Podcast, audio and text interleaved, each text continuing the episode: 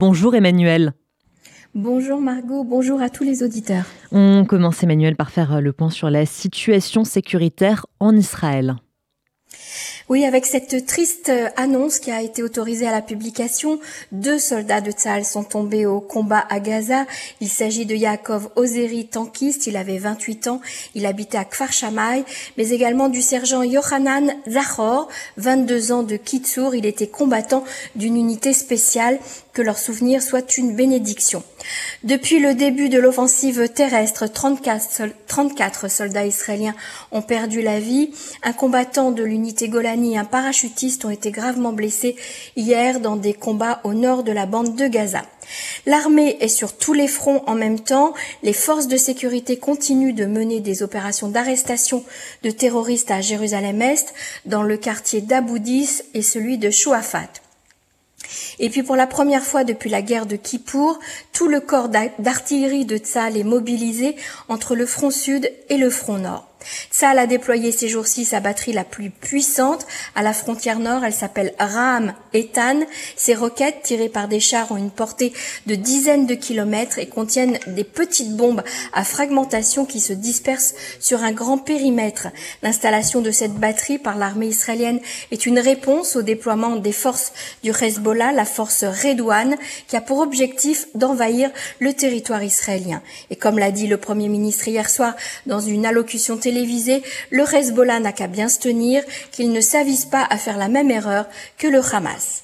L'armée et le Shin Bet, dans une action ciblée conjointe, ont éliminé le chef du département des industries d'armes du Hamas. C'est lui qui était responsable de la production de munitions, des roquettes et des explosifs du Hamas.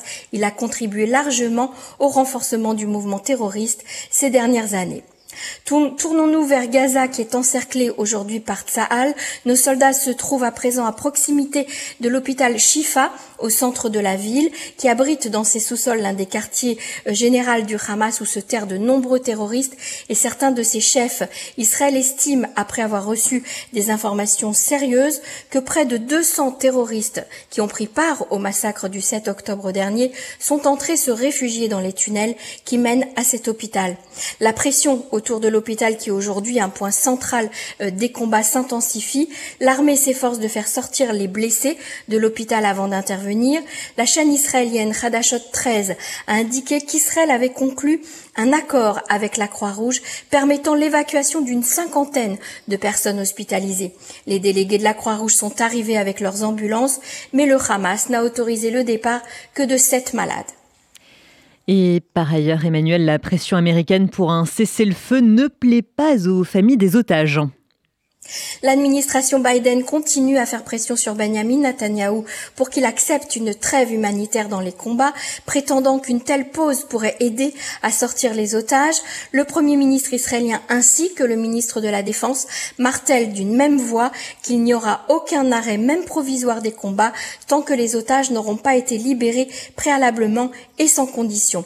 Hier, le QG des familles des otages a publié un communiqué dans lequel il demande justement au gouvernement d'être intransigeant sur sa position.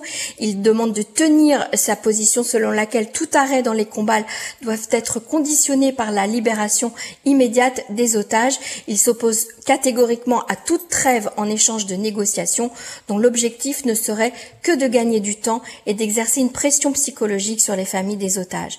Des membres des familles des otages ont rencontré à Londres l'ambassadeur du Qatar en présence de plusieurs membres euh, du plusieurs représentants euh, du gouvernement anglais ainsi que des journalistes. C'est la troisième fois que les familles des otages rencontrent un ambassadeur du Qatar. Une rencontre du même type avait déjà eu lieu en Hollande et à Washington. Dans chacun de ces entretiens, les délégués qataris auraient assuré que leur pays œuvrait pour la libération des otages. Le Qatar, qui joue pourtant à la fois un rôle de soutien au Hamas et de médiateur dans les négociations. Je rappelle que ce soir se tiendra une manifestation à 18h à Tel Aviv devant les locaux de la Croix-Rouge pour demander un signe de vie des otages.